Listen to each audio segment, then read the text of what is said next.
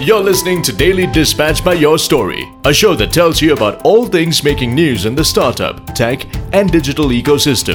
In this episode, we catch up with Varun Chaudhary of CG Corp Global. Well, hello and a very warm welcome to Daily Dispatch, a show that gives you all the latest news and updates from the digital ecosystem. I'm Priyashay, thank you so much for logging in. Time now to get you all the top news stories that we've been tracking today. Well, days after Prime Minister Narendra Modi announced a 1,000 crore seed fund for startups, the Minister of Commerce and Industry, Piyush Goyal, has urged businesses and entrepreneurs to dedicate a portion of their wealth for early-stage investing in startups. Our Indian business persons should dedicate a portion of their wealth, a portion of their value to support the Indian startups, particularly for the early stage investing. And I have in fact shared my thoughts on an earlier occasion. I believe if all our business persons come together and pool their resources, maybe an initial 10,000 crore rupees fund, which is domestically driven, professionally managed, with no role of government in it, but handholds our startups, our indigenous startups.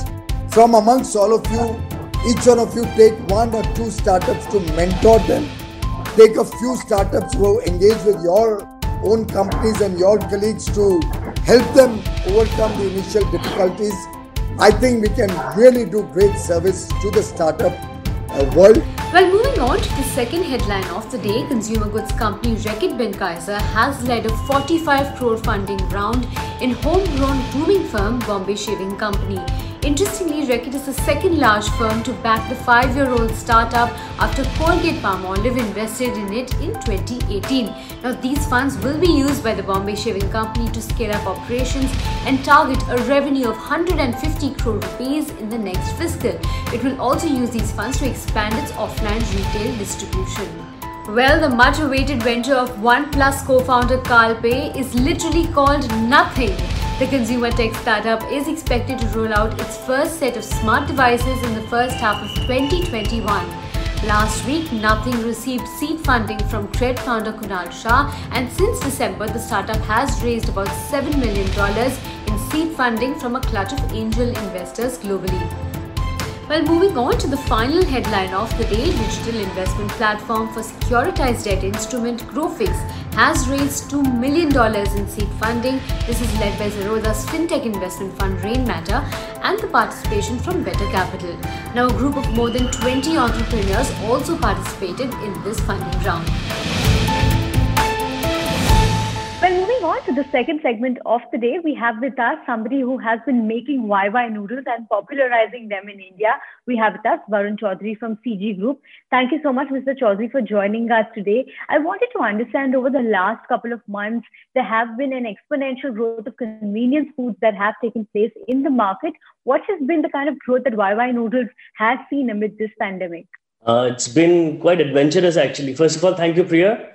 I'm happy that I'm part of this show of yours, and you've done a wonderful job in terms of how you've built this show and the platform. So my congratulations to you, first of all. The last 9 months, obviously, has been quite adventurous. It's been a time, obviously, where no one, even in their wildest of dreams, would have thought that a day of this sort could also, be faced by all of us living in such an exciting era. But nevertheless, the Q1 part of the year, let's say 2020, when the whole lockdown started, we were all sort of in this state of confusion that what would happen next. But we obviously got our act together, and slowly but steadily, we started to do things keeping in mind the health and safety first. And we gradually started to build up our capacities, obviously in a limited way. And then things started to take a center stage in terms of our whole supply chain distribution and making things available in the market. So every day was challenging, but I mean, we got to do what we got to do. So we are happy that we were able to at least get the whole system in motion. You'll be happy to know that During the entire time, in fact, not one person was laid off. We did not lay off even a single person, but we focused on producing and making things available, our products available in the market. Right, I'm going to come to that in a bit, but I wanted to understand in terms of absolute growth, you know, convenience foods, right from dips to sauces to noodles to biscuits, they've seen a double-digit or even a triple-digit growth in many categories. So for you at Wai Wai Noodles, what has been the absolute growth like? And if you compare this to pre-COVID levels, are you back to pre-COVID levels? Yes. If you ask me, obviously the entire FMCG industry did see an exponential sort of a growth, which is, it's nothing new. I mean, everybody knows that. What we obviously expected things to be after probably once things sort of, you know, the lockdown, it got lifted and, you know, things started falling in place in terms of the normal routine life. So we feel that things have started to obviously, you know, fall back in the pre-COVID levels. It's in fact more than the pre-COVID level, I would say. And, you know, the momentum which we all gathered during the COVID times, I think that sort of has become a benchmark for us to grow our business in terms of the volumes and numbers. So that is one thing which has given every FMCG company a standard benchmark that, you know, at least this is something the minimum threshold all of us should look at. So, you know, that has become the barometer for us also. And we are keeping that as a base and growing from there. So, you know, my favorite question that I ask a lot of FMCG companies is how many packets of Wai Wai noodles did India consume during the lockdown? Is there a number that you have? You know what, I've never ever counted in terms of packets of noodles, but let's say we did well. And we are doing well. Let's keep that in mind. And even during the lockdown, you'll be happy to know that, you know, we did add capacities.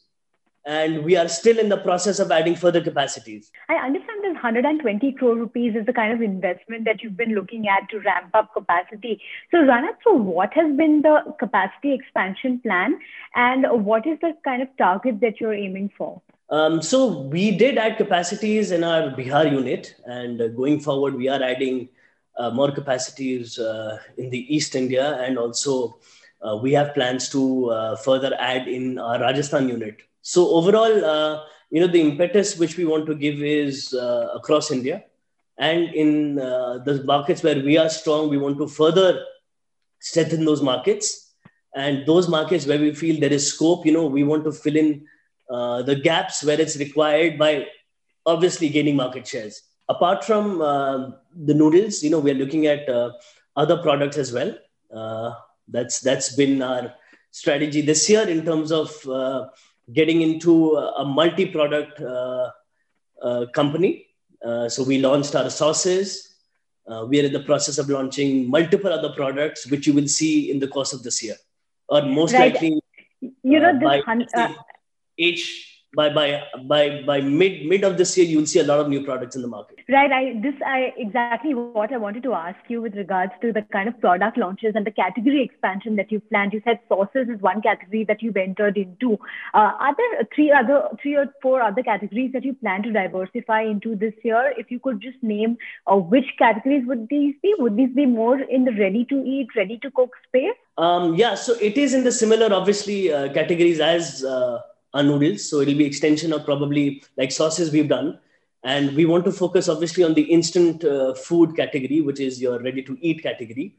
And we want to also see if there are newer frontiers in the FMCG consumer goods category that we want to get into. So, you know, a lot of things are in the pipeline. I think it'll be too primitive for me to sort of say this right now, but I'm sure, you know, I'll be back in your program once again. And maybe that time I can give you the full blast in terms of where we are heading. Right. When you talk about your overall production capacity, wanted to understand whether you are also looking at investing more into your business. In terms of absolute figures, is 120 crore rupees the total amount of investment that you're like looking at putting into? Or is this just a phase-wise investment plan? No, it's just a phase-wise investment. Like I said, you know, it's a phase-wise investment. And For the newer categories which we are looking at, obviously that would require further capital. The capacities where we are also looking at expanding, that will also look at further investment. And, you know, we as a group, you know, we are a debt-free group at the moment.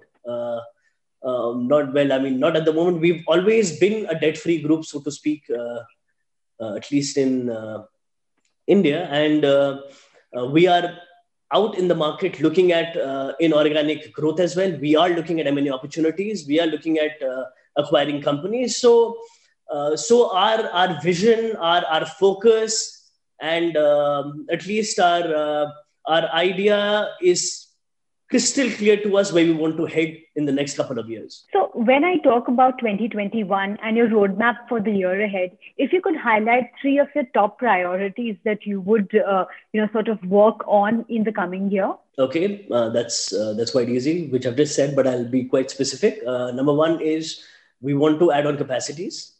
We want to focus on those markets where we feel that there is room for improvement, which is we want to focus a lot in South, in West, and we want to strengthen our markets where we are already strong, which is East and Northeast.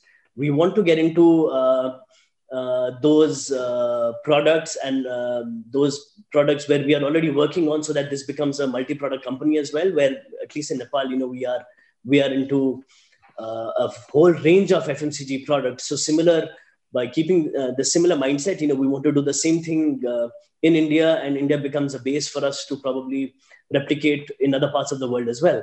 So that's number two. Number three is obviously looking at an inorganic growth. Like I said, that, you know, we are looking at acquiring companies, and this acquisition probably could lead us into fast tracking our whole distribution play. So if you could highlight in terms of M&A opportunities, which are the specific areas that you're looking at exploring among potential companies that you'd like to acquire? So Priya, at the moment, we already are in fact reviewing multiple proposals which our investment bankers, they bring to me.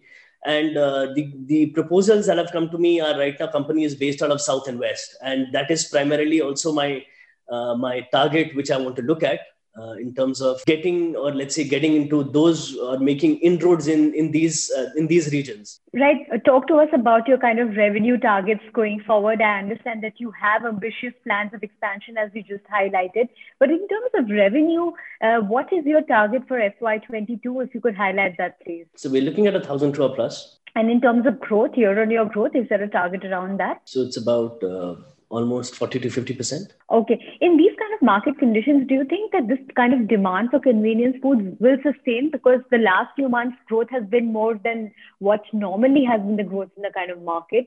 So do you expect this kind of growth trajectory to continue? I think so. When I speak to people in other industries as well, so the whole idea and the whole narrative of work from home, I think that is going to probably change the whole business dynamics. Right.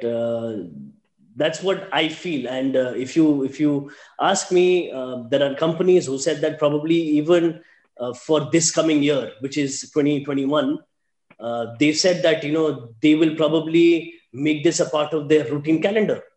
That yes, work from home is a new concept. And I think it's worked well for multiple companies. And the whole idea of obviously packaged food is also going to not just sustain, but I think there'll be a good growth for the packaged food industry, keeping in mind the safety, the health.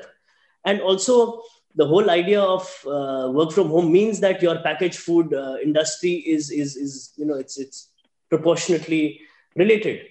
So I think the consumption pattern will go up. What's the share of business from online channels at this point in time? And are you looking at beefing that up going forward? Yeah, so e-commerce business is actually, it's grown exponentially during these times.